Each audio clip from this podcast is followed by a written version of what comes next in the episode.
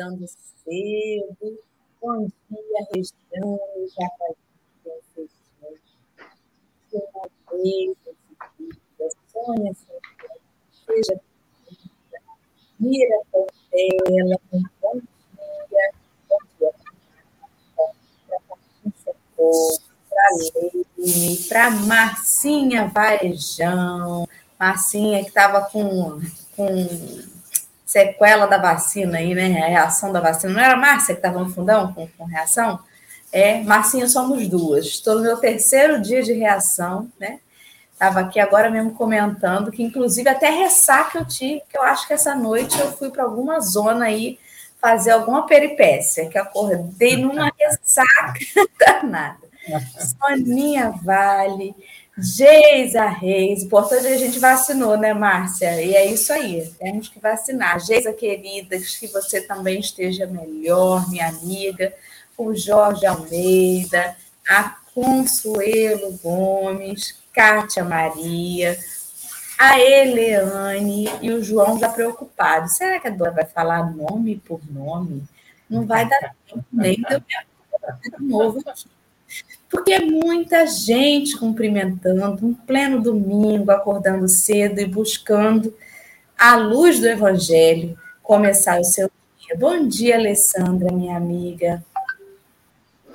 Bom dia, meu povo querido e amado. Mais um domingo. Vocês estão falando da reação da vacina, gente. Eu estou aqui ansiosa pela minha terceira dose. Acho que cada vez que eu vou tomar minha dose da vacina, eu choro, eu sorrio, eu comemoro tanto, porque acho que o meu corpo está precisando tanto da vacina que ele mesmo se alegra e não tem reação. Eu fico assim, gente, será que eu plasmei a minha vacinação ou eu realmente tomei? Porque nas minhas duas primeiras doses eu não tive a reação, mas vocês que estão tendo, fiquem felizes, o corpinho de vocês está criando anticorpo, está ficando resistente, e o importante é que a gente tenha essa vacina, né? Então, aguenta as pontas aí, força na peruca, porque corpinho está ficando ó, nos trinques para aguentar essas intempéries da vida, essa pandemia que infelizmente ainda não acabou, mas que tudo está sob controle de Deus, né, João? Então, meu povo querido, amado, hoje vamos receber o João Rocha. Não é a sua estreia, mas já tem um tempo que ele não vem no café. João, seja muito bem-vindo mais uma vez ao Café com o Evangelho. Sinta-se à vontade. Esse domingo pitoresco aqui das Ostras, tempo também nublado, mas está batendo ventinho gelado. Espero que onde você esteja esteja agradável para vocês também. Então, se apresente para o pessoal, diga quem é o João, fale um pouquinho de você, os seus trabalhos no movimento espírita, para a gente começar mais uma manhã com Jesus. Bom dia, Alessandra. Bom dia, querida Dora. Bom dia a todos do Café com o Evangelho. Bem, eu trabalho no Centro Espírita Miguel Arcanjo Sema, em Tombos, Minas Gerais. É como eu costumo dizer, é o meu domicílio espiritual. É, ocupamos atualmente é, os cargos de vice-presidente da instituição e é, a diretoria doutrinária. Bem, nossos trabalhos no movimento espírita, Alessandra, é, na segunda-feira nós coordenamos um curso sobre a série psicológica Joana de Ângeles, onde estudamos o livro Jesus e a Atualidade, é, para o Centro Espírita, Grupo Espírita Dias da Cruz, de Caratinga, Minas Gerais. Na terça-feira, nós fazemos um estudo do miudinho do Evangelho, é, pelo SEMA, pelo Centro Espírita Miguel Arcanjo. Na quarta-feira, aí é, é dia de cuidar da gente, nós temos um tratamento espiritual que antes era presencial, agora cada um no seu, no seu quadradinho, na sua casa. Na quinta-feira, nós coordenamos o, o, programa As Cartas do Evangelho, é, que a Dora, inclusive, já participou conosco, né, é, onde nós vamos estudando ali versículos das epístolas do Novo Testamento, atualmente estudando a Epístola aos Romanos. Na sexta-feira, nós coordenamos um outro grupo de estudos da Joana de Ângeles, agora no livro Homem Integral. Atualmente estamos estudando o item O Medo. E sábado e domingo, uma palestrinha aqui, um seminário ali, e, e por aí vamos, porque quem muito deve, muito precisa trabalhar. E de meia-noite às seis, João também não dorme, porque tem um filho pequeno. Quer dizer, João está endividado até o pescoço. Acima do pescoço, Dora. Até o último fio de cabelo, assim é o ditado. Seja bem-vindo, João. Obrigado. Que maravilha. É um trabalhador da Seara.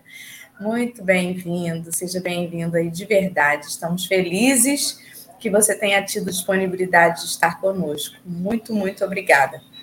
Eu já coloquei aí no chat das redes sociais onde o café é transmitido o link para você que quer acompanhar o texto de hoje, que será lido pelo João, comentado por todos nós, inclusive pelo chat. Ele está aí nesse link é, desse da Bíblia do Caminho, né? Que é o, o, site que tem todos os textos do Chico Xavier, né? De todos os livros dele. Importante que a gente adquira as obras, porque elas também têm um cunho filantrópico de auxílio. Mas se você não tem o livro de hoje, tá aí o texto. O texto tem o título de A Retribuição. Ele foi publicado no livro Cartas do Coração e faz menção ao capítulo 19, versículo 27 do Evangelho de Mateus. Mas antes da gente partir para essa leitura, eu vou convidar o João para fazer a nossa prece inicial, para que a gente sintonize ainda mais com a espiritualidade, que ela nos intue, nos inspire nessa manhã. Por favor, João, fique à vontade. Vamos nós, oremos. Senhor Jesus, se o nosso corpo tem a necessidade para muitos do café como estimulante para as atividades do dia, as nossas almas, Senhor, necessitam do teu evangelho de redenção para a libertação das algemas, dos equívocos, na forma das tentações, dos vícios e das paixões que ainda não logramos dominar, para que finalmente, Senhor Jesus, atendamos ao teu chamamento para a vida superior que nos aguarda, na medida em que as nossas obras forem refletindo o teu evangelho. Fortaleça e nos encoraje para esses desafios, mestre querido, e sejas conosco hoje e sempre. Que assim seja, graças a Deus. Graças a Deus. E assim será, se Deus quiser. Vamos então começar essa leitura de hoje, só situando os companheiros, esse versículo 27 é aquele que, que, dá continuidade ao estudo que a gente tem feito, né, do Evangelho de Mateus, e nessa passagem especificamente a gente lê assim: Pedro disse-lhe, e nós que deixamos tudo e te seguimos, que receberemos? Esse Pedro não era mole, né? Vamos combinar. Observando em volta ali, passou, falamos da passagem do mancebo rico, que não, não largou lá os bens Falamos da, da, da passagem ali em que ele falava ontem conosco sobre a propriedade e tudo mais. E agora Pedro quer saber: peraí, e eu? E a gente aqui, largou tudo, o que, que a gente vai receber? Vamos, João, ler esse texto? Vamos, vamos lá.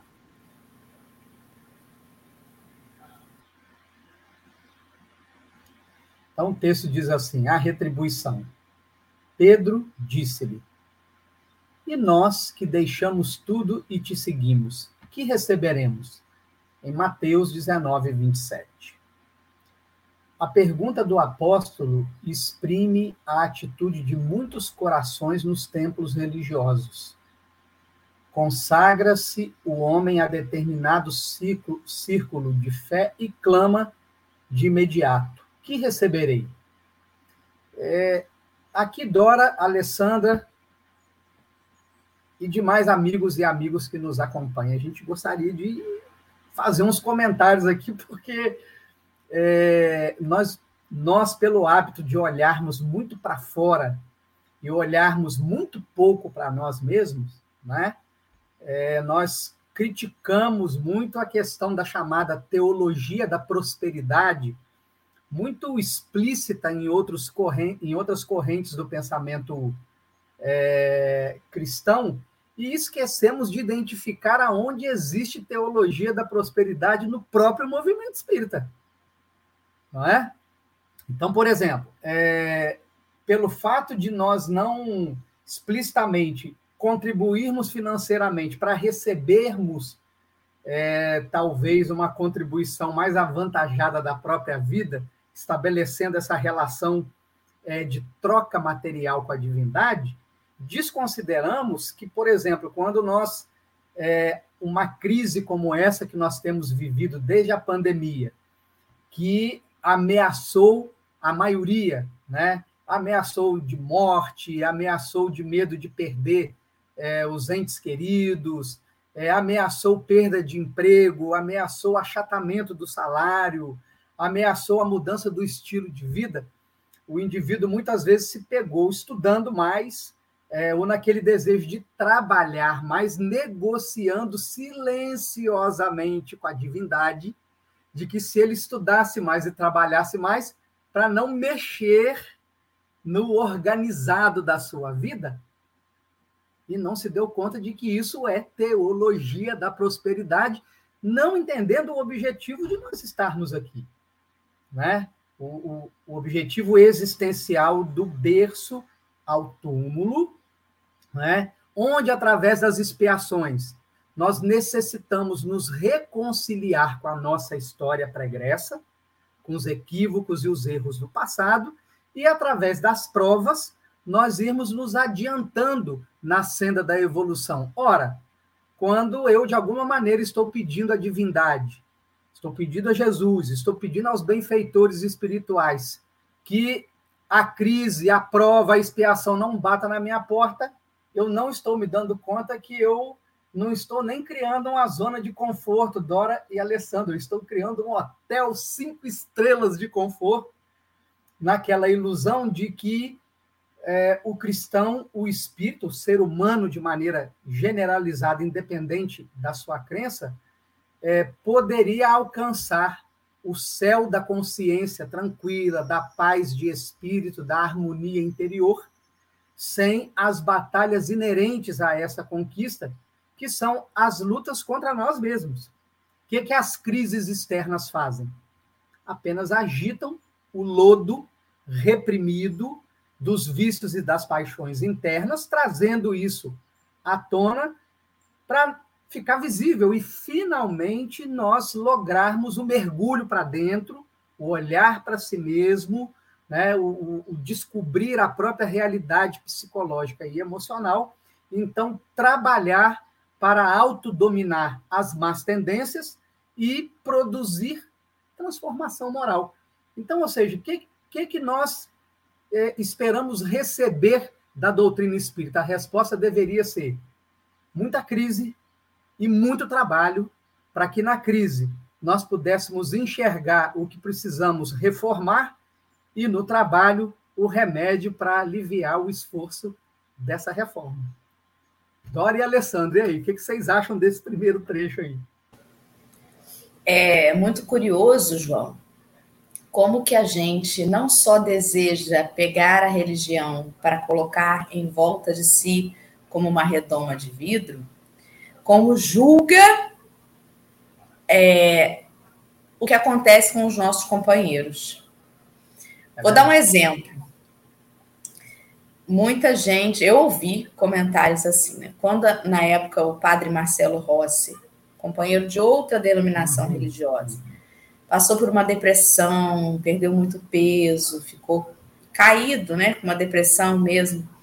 Eu ouvi pessoas comentarem assim, gente, mas um líder religioso parecia tão sereno, tão seguro, porque as pessoas têm uma mania de achar que depressão é falta de Deus, né? Isso é falta de Deus, falta de fé.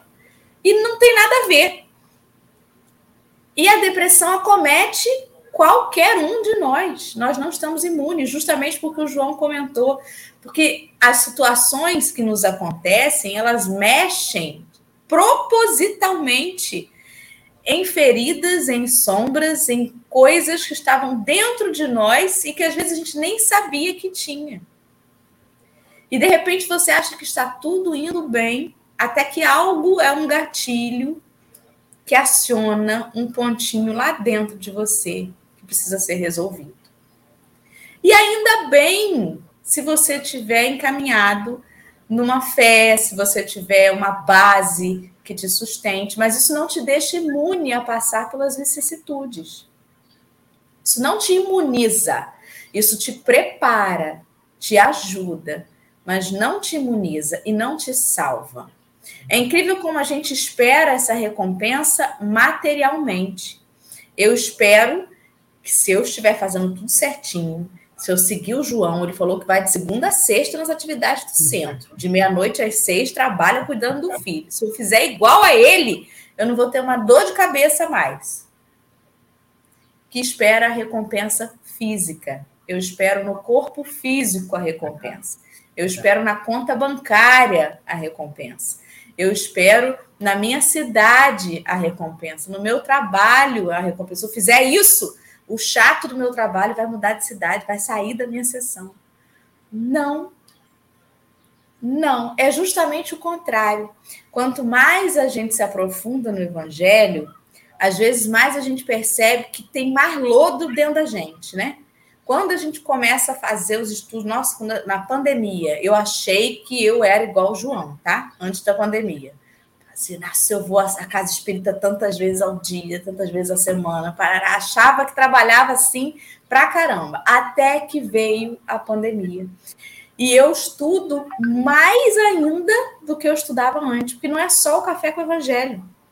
Outras coisas acabam requerendo uma disciplina maior, como você não está presencialmente com os amigos da casa, né, com aquela reunião edificante, isso demanda da gente um esforço maior de querer fazer a tarefa. Então, caramba, aí eu vi que eu precisava mais, e eu vi que eu estudei mais, e quanto mais eu estudei, eu falei assim: meu Jesus, eu não sabia que eu era tão ruim ainda não. Eu achei que eu estava um pouquinho melhor na escala evolutiva. Sabe aquele jogo de tabuleiro que você joga o dado e fala assim: caramba, volte cinco casas. Foi isso que aconteceu. E aí, é isso que o evangelho faz com a gente. Às vezes, ele corta, ele machuca, ele é a espada. E essa é a recompensa. É você se deparar com você mesmo. É você observar as suas reações perante a dificuldade. Porque antes você falava assim, agir sem pensar. Agora você não tem essa desculpa mais. Que agora você é convidado a pensar em cada atitude, em cada escolha que você faz. Você vai tomando posse da sua responsabilidade. Você aprende que não dá para culpar mais o outro. Então você pensa, caramba, né? Essa é a recompensa. Mas sabe, antes de passar a palavra para ler, a gente seguir o texto, eu andei pensando muito numa música do Tim e Vanessa, que eu não me lembro qual que é, mas que ela fala assim: Martírios são troféus. Tem uma parte da música que fala isso, né? Pedro. Ah, é, Pedro, tu me amas. Gente, Pedro, você sabia que eu estava pensando nessa música desde que a gente começou? Pois é, porque olha só como é que pode, né? Quanto mais a gente vai se preparando, mais a gente vai se capacitando para as provas. E a gente acha que não. Qual é o aluno que vai estudando e quanto mais estuda, acha que o professor vai falar assim: ah, você sabe demais, Alê. Eu peguei você estudando aí no intervalo, tu não está nem dormindo, quer saber? Não vou nem te passar a prova. Eu estou vendo que você está estudando. Não. não. Você vai fazer a prova. Se você começa a ter uma aula de violão, e aí a primeira apresentação sua é uma musiquinha muito simples, com um arranjo muito simples, é uma prova simples, você não vai cobrar de um aluno iniciante que ele toque, né, pá, pá, pá, um rock and roll. Ele seja Por que um que Mart... do Costa, né?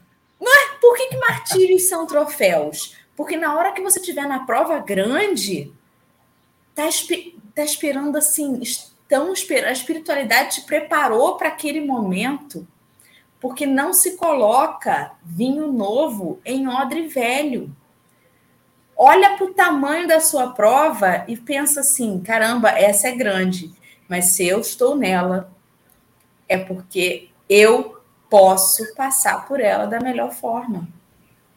Martírios são troféus nesse sentido, né? Não que a gente tenha que se vitimizar e procurar o sofrimento, mas a prova que te chega é do tamanho que você consegue suportar. Sempre, sempre. Às vezes a gente aumenta, né? Não basta me dar lá aquela provinha para eu fazer na escola. Às vezes eu quero mais, eu aumento, eu fico botando mais dificuldade. Mas se a gente está fazendo o melhor que a gente pode e a prova veio, é porque você estava preparado para isso. E essa é a sua retribuição, né? Vai, Alê. Gente, a mente está borbulhando, porque Dora falou dessa parte da música, quando o João começou a cantar, ia falar do versículo, eu só lembrei assim, Pedro, tu me amas. A parte da música que fala, Pedro, tu me amas. E Jesus pergunta de novo, Pedro, tu me amas? E aí ele fala, o que haverá para nós? Pedro, a sensação que eu tenho, Pedro, Jesus pergunta para ele, você me ama? E ele fala assim, mas que recompensa eu vou ter? E aí eu me coloquei no papel de Pedro. Jesus dizendo para mim que me ama, me convida, e eu ainda falo assim, o que, que tu tem para mim? Vou te seguir para quê? O que, que eu vou ganhar com isso, né? E olha, bate a ressaca moral forte, porque pegando um pouquinho do gancho do que o João estava falando, a gente barganha com Deus até sendo espírita. Olha, você é espírita, porque eu vou compreender um pouquinho, e porque eu acho que é uma doutrina consoladora, que eu já vou estar ali, né? Pelo menos vou estar compreendendo, e aí você vai não vai pesar tanto a mão. Eu escutei de uma pessoa, porque durante a pandemia, lógico, todo mundo deu uma certa surtada. E lógico que eu também dei, né? a gente tem dia assim, tinha dia que a gente falava assim, o que, que eu estou fazendo no mundo?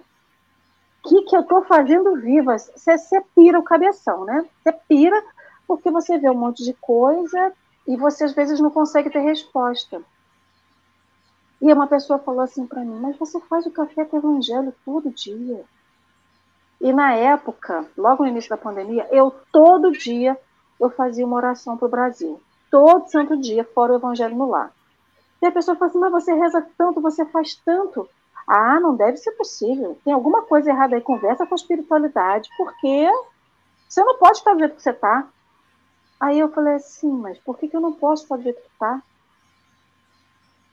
O fato de eu fazer o café, ou eu, assim, na época a gente não tinha esse modelo, né? Da, da, dos três, era só Dorinha, então eu acompanhava o café todo dia.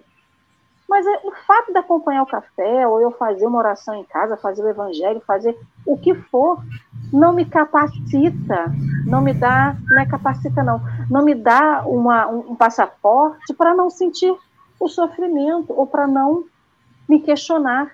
Muito pelo contrário, como a Dorinha falou, não é nem que a gente tem um lodo mais revirado, na verdade a gente consegue ver tudo aquilo que a gente acha que está limpo e na verdade está lodoso que a gente tapou com aquele reboco assim, mais bonitinho, e está por baixo. Então, o fato da gente deixar tudo e seguir Jesus não mostra que a gente é santo. Muito pelo contrário. O pântano em que a gente vive ainda está muito grande. A água que a gente transita ainda está muito escura. Então é a vontade de limpar. É o filtro, é aquilo que vai dar clareza para a gente. Então, eu fiquei pensando, há dias, durante o tempo que a gente estava conversando nessa, nesses versículos, eu estou lembrando da parábola muito da vinha. Porque o pessoal questiona muito por que, que os últimos foram bem recompensados, né? Teoricamente, porque se eu cheguei por último e ganhei o mesmo que quem começou primeiro, teoricamente eu estou sendo bem recompensada. Mas quando a gente estuda a parábola da vinha, a gente compreende que os últimos foram chamados para serem os últimos porque eles estavam sendo preparados. Aqueles primeiros, quando foram chamados, eles já tinham preparo, para isso que eles eram os primeiros. Eles já tinham bagagem, eles tinham estrutura, o lombo estava preparado porque tinha que carregar, ou porque tinha que viver. Os braços já estavam fortalecidos e a mente também. Agora, aqueles que foram chamados por últimos, e aí a gente se vê nisso, o quanto tempo que a gente está sendo preparado para assumir o que a gente está assumindo. Todo mundo quer ser chamado para trabalhar na vinha do Senhor. Mas quer trabalhar? Ser chamado para trabalhar, para ser convidado para trabalhar na vinha do Senhor, não é um passaporte para só para alegria. É um passaporte para consciência do que tem que ser feito. E não reclamar do trabalho que tem que ser feito. A gente não tem que se vitimizar. Eu sou espírita, tudo que acontece comigo é porque eu fiz em alguma outra vida, ah, mas tadinha de mim, né? A Alessandra fez isso, sei lá, a Alessandra cuspiu na cruz, jogou pedra no Jesus, ainda deu um pouco de água com sal para ele beber também depois do vinho. Por isso que eu estou sofrendo o que eu estou sofrendo. E por que tem que ser assim? A gente tem que achar que tudo que a gente vive, entre aspas, que não é bom, ele vem de processos kármicos, de negatividade, ou porque eu preciso ser preparada para aquilo que eu vou Ninguém vai ser pegar um bisturi, vamos lá, pegar aquele negocinho, aquele motor de, de fazer o dente, no primeiro dia que chega na faculdade. São quatro, cinco anos. Quantos anos mais tem que ficar especialidade para pegar aquele motor e tacar no nosso dente? O cara não vai pegar o bisturi no primeiro dia de aula e rasgar a gente operar.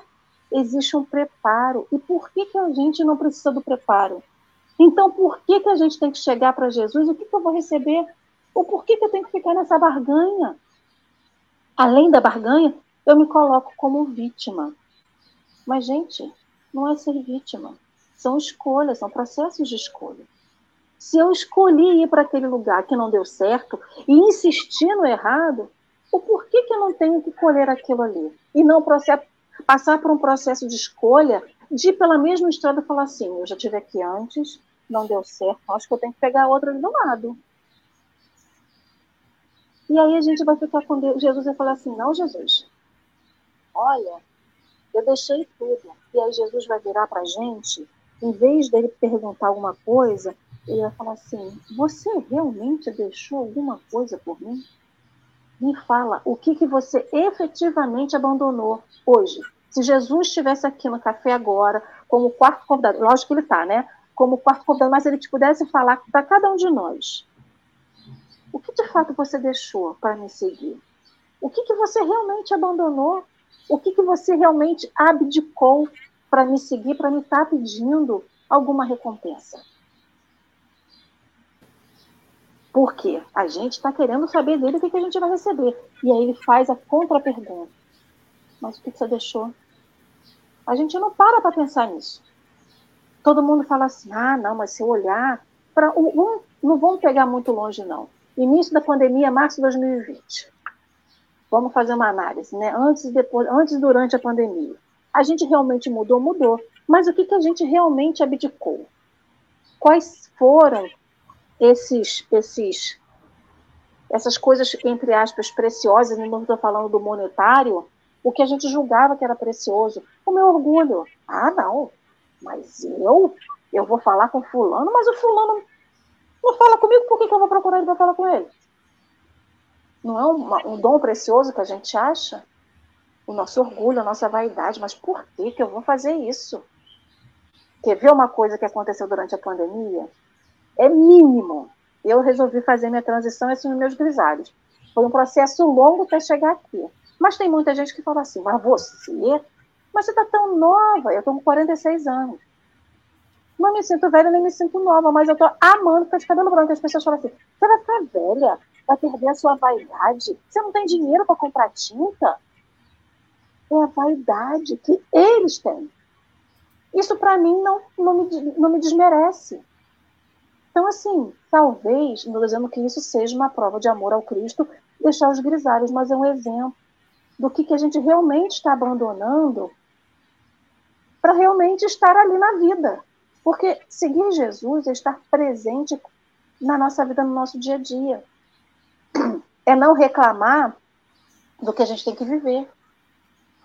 É não chegar para ele e falar assim: olha, eu tô indo entregar sexta, sábado lá na casa espírita.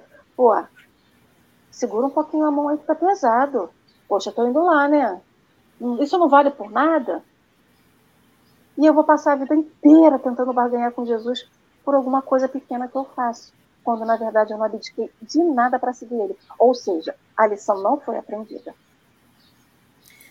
Rapaz, isso porque João leu duas frases. Já estamos com metade da live. um pouquinho mais de frase. Lê um pouquinho mais, senão a gente vai emendar com o almoço. Vamos lá, então. A resposta, porém, se derrama silenciosa através da própria vida, que recebe o grão maduro após a colheita, o triturador que o ajuda a purificar-se. Que prêmio se reserva à farinha alva e nobre? O fermento que a transforma para a utilidade geral. Que privilégio caracteriza o pão depois do forno? A graça de servir. Não se formam cristãos para adornos vivos do mundo, e sim para a ação regeneradora e santificadora da existência. Outrora, os servidores da realeza humana é, recebiam o espólio dos vencidos e com eles se rodeavam de gratificações de natureza física, com as quais abreviavam a própria morte. Esse trecho, é, Dora querida e Alessandra e os demais que nos acompanham. É, também expõe muito uma questão é, que é muito pouco falada, né? É, onde nós só entendemos e reconhecemos Deus nas conquistas, nas vitórias, nos benefícios, e a gente observa isso é, em inúmeras narrativas quando os companheiros é, né, de ideal falam: Nossa, Deus é muito bom, e aí eles narram algo que aconteceu de grave lá no, aos 45 do segundo tempo, alguma coisa reverteu aquela situação. Aí Deus é entendido aí. A gente não é, a, a gente não entende Deus é, como pai que educa, não é? é como aquele que é, cria as circunstâncias e faz pessoas atravessarem os nossos caminhos exatamente para trazer esse lodo à tona. É muito curioso, em Romanos 7, é, Paulo vai falar, ele faz uma reflexão muito importante é, quando ele fala da lei do corpo, da lei da matéria e da lei do espírito. Que ele se compraz, ele sente prazer na lei do espírito, mas a lei do corpo puxa ele para o pecado. E nessa exposição de Paulo é que a gente então começa a entender como é que Deus nos educa. Ou seja, a, lei da matéria nos puxa para um lado, a lei do espírito deveria nos fazer resistir a esse lado que a lei da matéria está puxando. Nesse resistir, a nossa musculatura espiritual vai se desenvolvendo. De maneira que, em algum momento, é, nós saiamos da condição de espíritos de terceira ordem, cujos caracteres gerais Kardec descreve muito bem lá na questão 101 do Livro dos Espíritos, na escala espírita, onde há a predominância da matéria sobre o espírito, transitemos e alcancemos a condição dos espíritos de segunda ordem, cujas características gerais é a predominância do espírito sobre a matéria. Como essa predominância vai te dar? Coloca um sujeito para te irritar e você vai dominar a sua própria violência.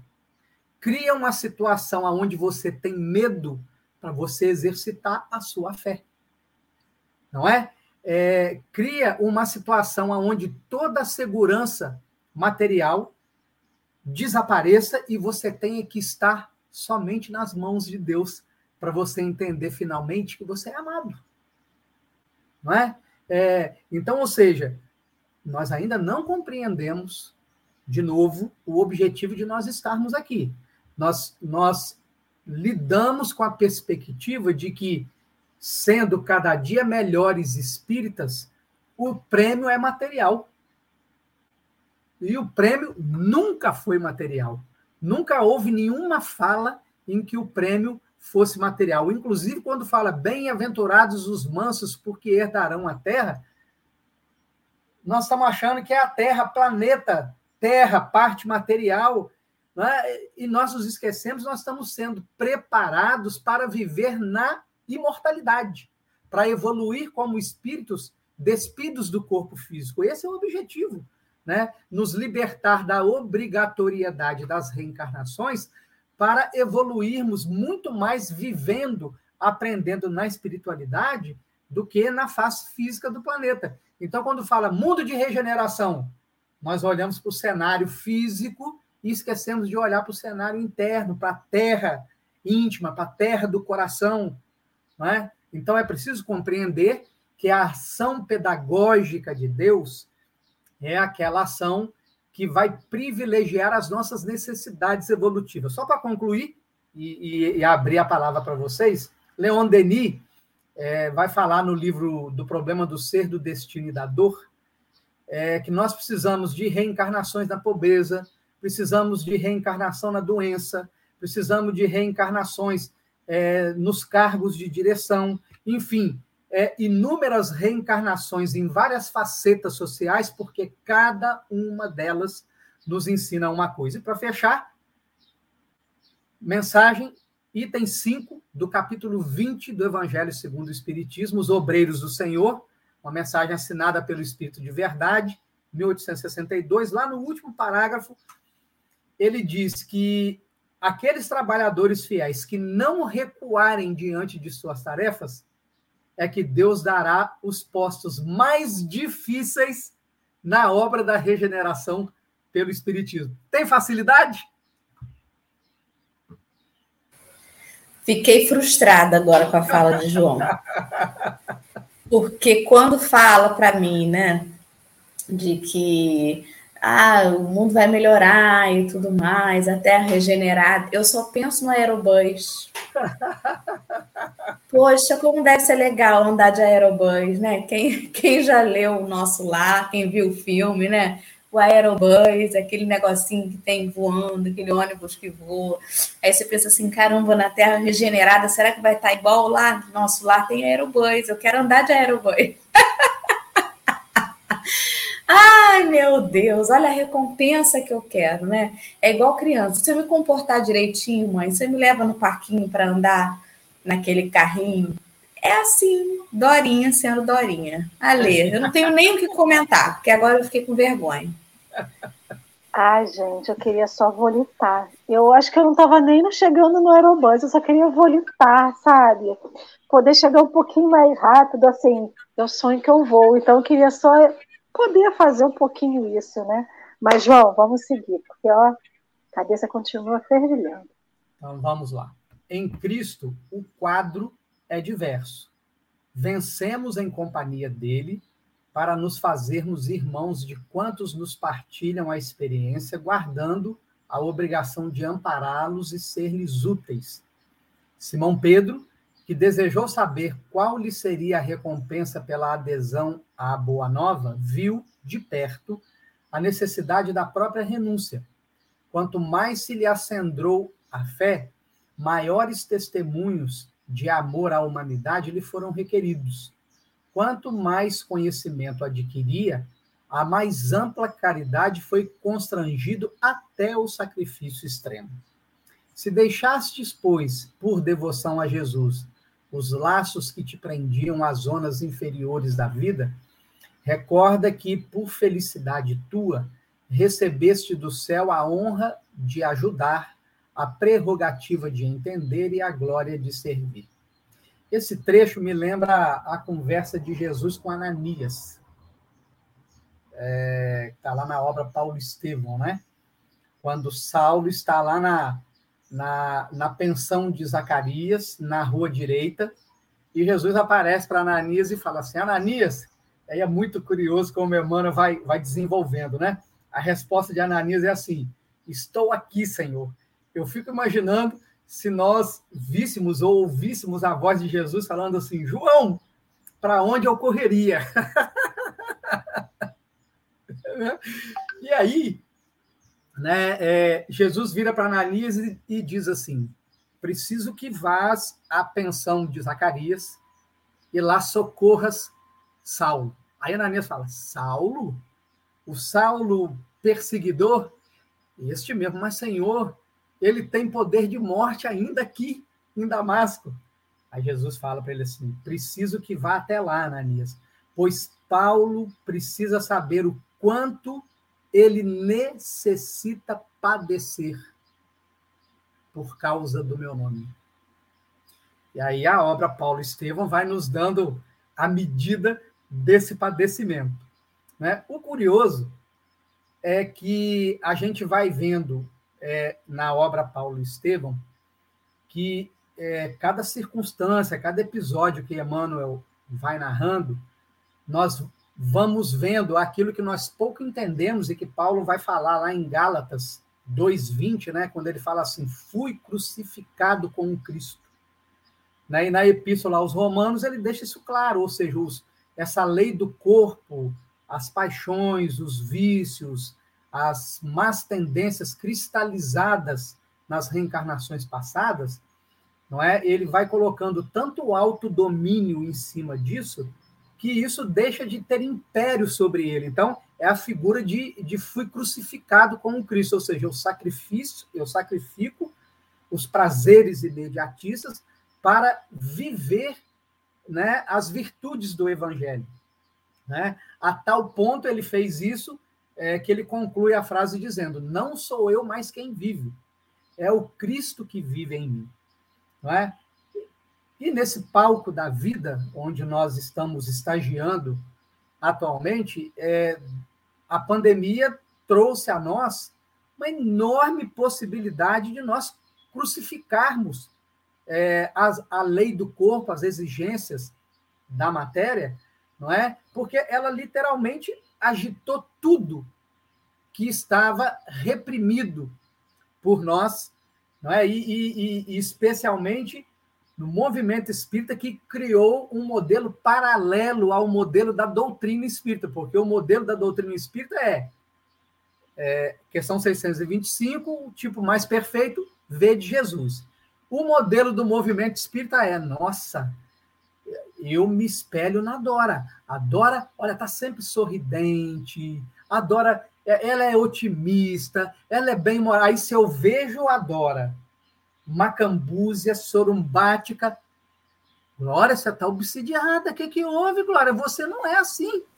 Soubesse onde Dora foi essa noite para acordar de ressaca, meu Deus.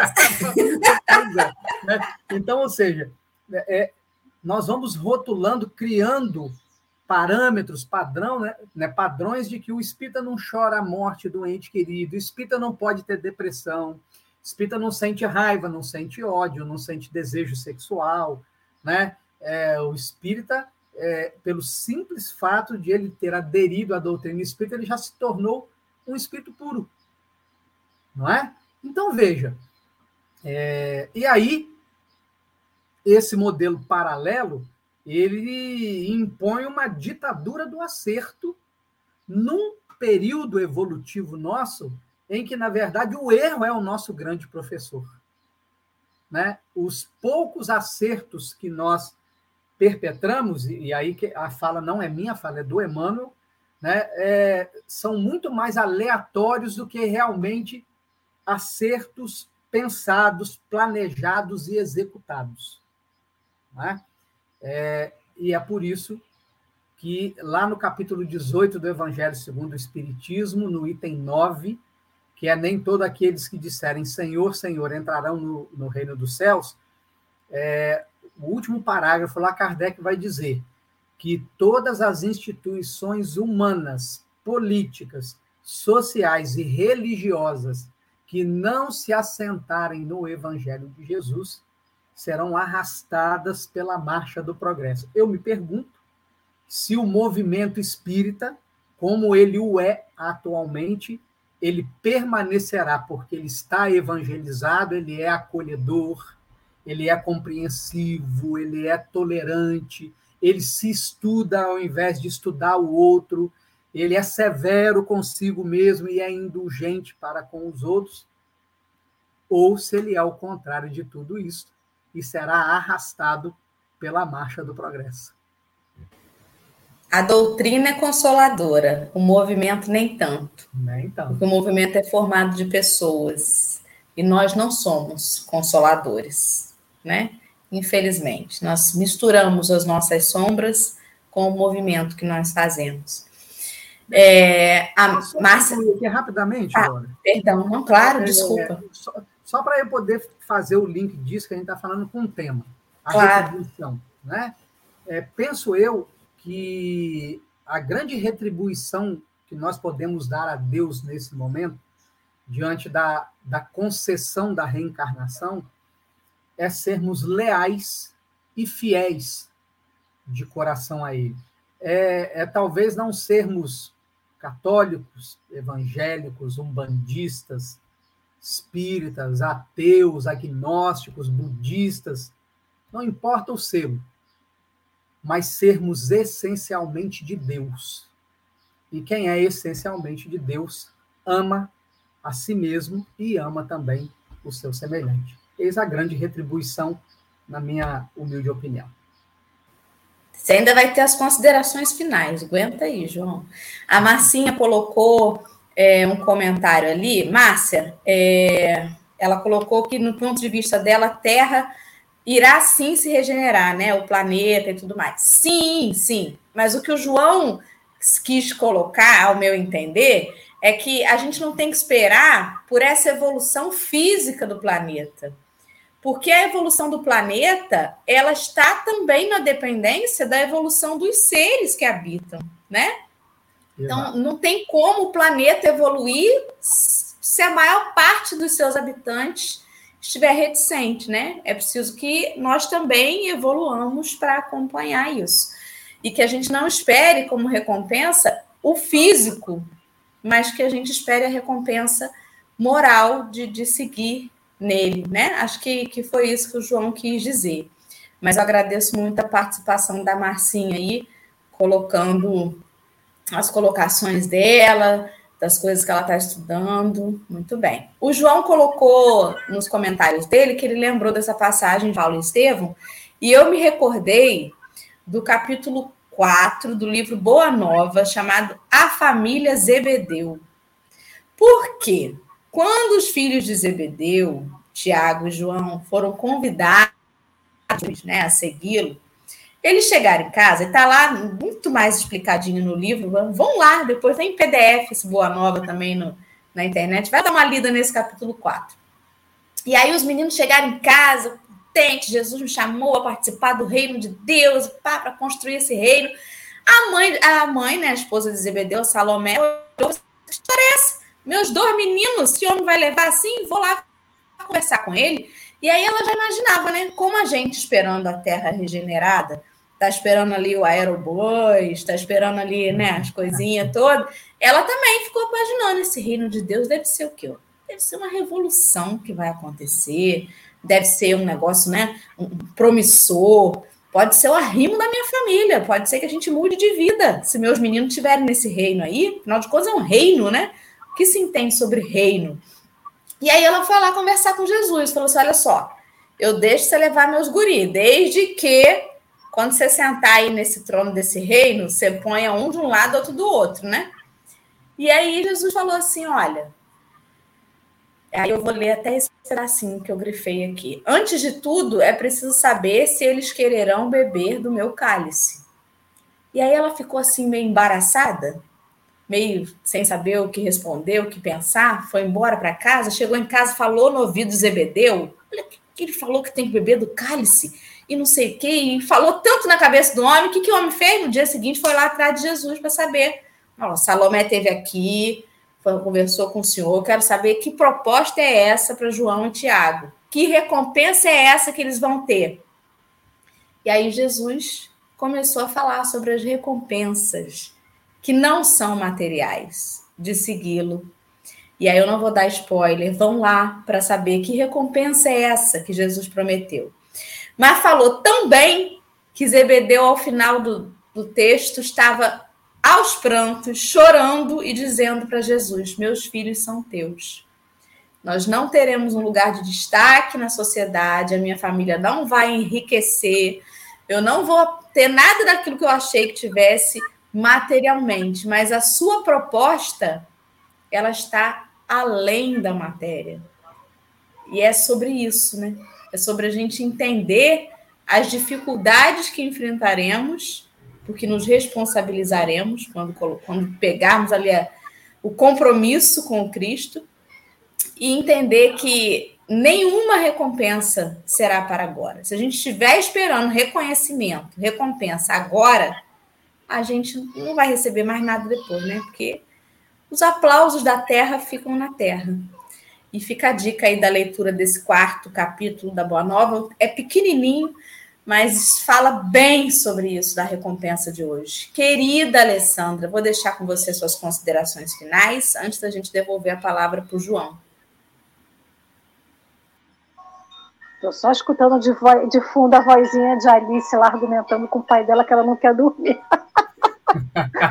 Eu fico pensando. Dorinha falou do movimento espírita, né? Só fazendo esse comentário. A gente às vezes não interrompe na hora. O, me, o movimento espírita não é consolador, né? Ele é cobrador da vida alheia. Ele é fiscal da vida, da dor, do prazer da vida alheia, né? Então, e aí eu fico me perguntando o porquê que a gente entrou na doutrina espírita? O que, que a doutrina espírita ofereceu, né? Por exemplo, a Alessandra ela não nasceu numa família espírita, então eu tive, entre aspas, a minha conversão, eu tive a minha curiosidade e fui lá. Algumas herdam isso dos seus pais, porque ali foram criados. Mas aqueles que realmente tiveram que fazer a sua escolha, olha, aonde eu tô não encerrou nesse momento a minha passagem por determinada denominação religiosa, agora eu quero ir para o Espiritismo. E aí eu pergunto, o que, que te movimentou? O que, que a doutrina espírita te ofereceu para que você, entre aspas, a seguisse? Né? E aí eu fico perguntando, por que, que eu pergunto isso? Lá, Emmanuel fala assim, né? Simão Pedro, que desejou saber qual seria a recompensa pela decisão, a boa nova viu de perto a necessidade da renúncia. Então, quando a gente se converte a qualquer denominação religiosa, a qualquer uma, a gente tem que fazer renúncia. Até aquele que se diz assim, não quero mais pertencer a nenhuma denominação religiosa. Faz parte dos processos de renúncia. Então, quando lá no início eu falei assim, o que, que realmente a gente abdicou da vida para seguir Jesus, o que, que a gente renunciou para estar na doutrina espírita? A gente tem que lembrar que a doutrina espírita ela tem várias questões, mas uma das bases ela é, é, uma, é uma doutrina formada de uma tríade, ciência, religião e filosofia. Então, quando eu ignoro qualquer uma dessas partes, será que eu estou sendo espírita? E aí eu não vou entrar muito nesse mérito, mas a reflexão que eu quero trazer para a gente é o que, que a gente está renunciando para realmente compreender a doutrina espírita como sua essência. E aí a gente não está falando, como o João bem lembrou, de fazer o que o movimento espírita pede de nós, mas sim o que a doutrina nos ensina. Né? Nós temos cinco livros das obras básicas, a gente tem vários textos de obra complementar, como a gente está estudando agora, e que ele diz para a gente que a devoção a Jesus não é só chegar a Jesus, eu te amo. Jesus, eu acredito em você. A gente está orando, a gente está confiando, como a gente falou ontem, a gente está trabalhando e está servindo. A gente está olhando para a nossa vida sem achar que a gente é vítima dos nossos próprios erros, ou a gente está enxergando novas oportunidades porque nós erramos. A gente está reclamando porque a gente foi convidado para vir por último, ou a gente está agradecendo pela oportunidade de pelo menos ter sido convidado para trabalhar. Então a gente perde tanto tempo questionando o porquê, ou questionando tantas outras coisas que esquece de falar assim: eu estou aqui, Senhor, o que queres que eu faça? Porque o convite para trabalhar depende do que eu vou fazer. Porque ninguém é convidado a trabalhar para ficar de braço cruzado de fiscal da vida alheia. Isso não é trabalho. Isso é ociosidade. Porque quem tem tempo ocioso toma conta da vida dos outros. A gente não está falando tomar conta da vida de filho, a gente não está falando tomar conta de vida de pai, daquilo ali que a gente faz no nosso dia a dia, não é isso. A gente está falando de parar e perder tempo ignorando a nossa existência para achar que a gente está tomando conta da existência dos outros. Então, é, estudar e orar, estudar e, e perseverar não é só pegar o livro da doutrina espírita e falar assim: olha, eu conheço cada versículo da Bíblia de cor e salteado, coisa que eu não sei. E olha que eu li a Bíblia quando criança. Mas o que, que a Bíblia, o que, que a Bíblia está vivendo em mim? O que, que eu vivo da Bíblia? Eu posso não saber nada de cor e salteado, mas as minhas atitudes, olha, estão afinadinhas ali com os ensinos de Jesus. Como bem lembrou João, somos todos filhos do mesmo Pai. Posso até não acreditar em Jesus e posso até não acreditar em Deus, mas se eu fizer aquilo que ele ensinou, mesmo sendo agnóstico, ó, chuchu, beleza. Então a gente perde tanto tempo barganhando. Ah, eu vou entrar na, na doutrina espírita, que eu nunca mais vou chorar quando alguém morrer. Ah, eu vou entrar na doutrina espírita para beber água fluidificada, tomar passe, que cura tudo. Eu vou para a casa espírita, tomo passe, quer dizer, quando podia, né? Sair da casa espírita, já chega marretando os outros. Então, muito importa do que eu faço efetivamente do meu dia, no meu dia, daquilo que eu aprendi com Jesus, do que eu digo que eu faço.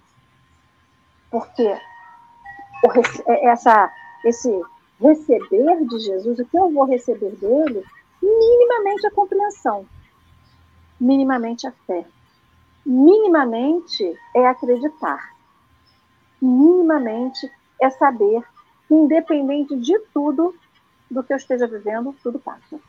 Porque não sou, não é, não sou eu que estou com não é Jesus que está comigo, sou eu que estou com ele, é ele que habita em mim.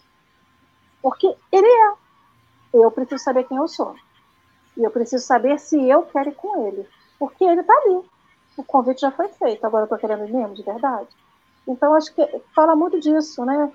Como você falou, lembrando, achei isso máximo, né? É, Deus está lá. Eu estou com ele. Aí fica a pergunta, né?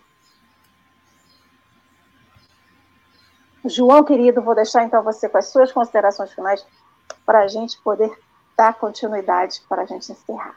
Vamos lá. Eu, para concluir aqui a minha, a minha fala, né, o meu, meu raciocínio, eu quero também trazer o Boa Nova. É, é, lá a lição 6, fidelidade a Deus. Né? É, para não perder a beleza do texto, eu vou ler só, é, é pequeno, não é grande, né? É, a pequena assembleia parecia altamente enlevada e satisfeita, mas André inquiriu: Mestre, nestes últimos dias tenho me sentido doente e receio não poder trabalhar como os, como os demais companheiros. Como poderei ser fiel a Deus estando enfermo? Ouve, replicou o Senhor com certa ênfase. Nos dias de calma, é fácil provar-se fidelidade e confiança. Não se prova, porém, dedicação verdadeiramente, senão nas horas tormentosas, em que tudo parece contrariar e perecer. O enfermo tem consigo diversas possibilidades de trabalhar para nosso Pai com mais altas probabilidades de êxito no serviço. Tateando ou rastejando, busquemos servir ao Pai que está nos céus, porque nas suas mãos divinas vive o universo inteiro. André, se algum dia teus olhos se fecharem para a luz da terra, Serve a Deus com a tua palavra e com os ouvidos. Se ficares mudo, toma a si mesmo a charrua, valendo-te das tuas mãos. Ainda que ficasses privado dos olhos e da palavra, das mãos e dos pés, poderia servir a Deus com a paciência e a coragem, porque a virtude é o verbo dessa fidelidade que nos conduzirá ao amor dos amores. Ou seja, não importa onde nós estejamos, Deus espera de nós a retribuição. De que maneira?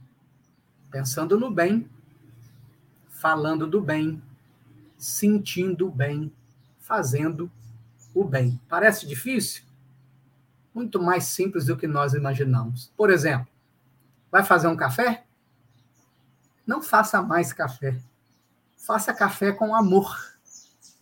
Vai se higienizar? Não se higienize mais pura e simplesmente. Higienize-se com amor. Né? Vai se compor para o dia, para as atividades do dia? Não faça mais isso mecanicamente. Né? É, Recorde-se que a sua imagem é uma mensagem.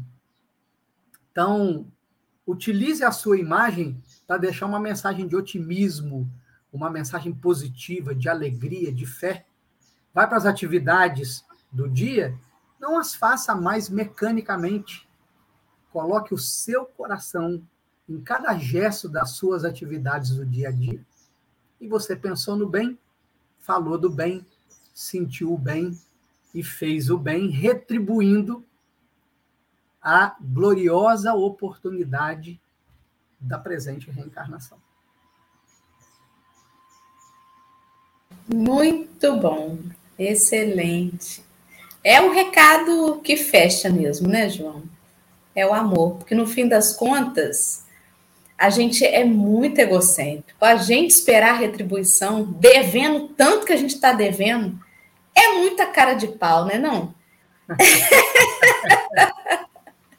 é a gente que tem que retribuir mesmo. Não é? E sempre, com certeza. Obrigada, querido amigo. Oh, Dora, obrigado. Obrigada a todos do chat que estiveram conosco, participando ativamente. Obrigada, Alessandra. Senti falta do galo hoje. Não ouvi o galinho cantar hoje aí.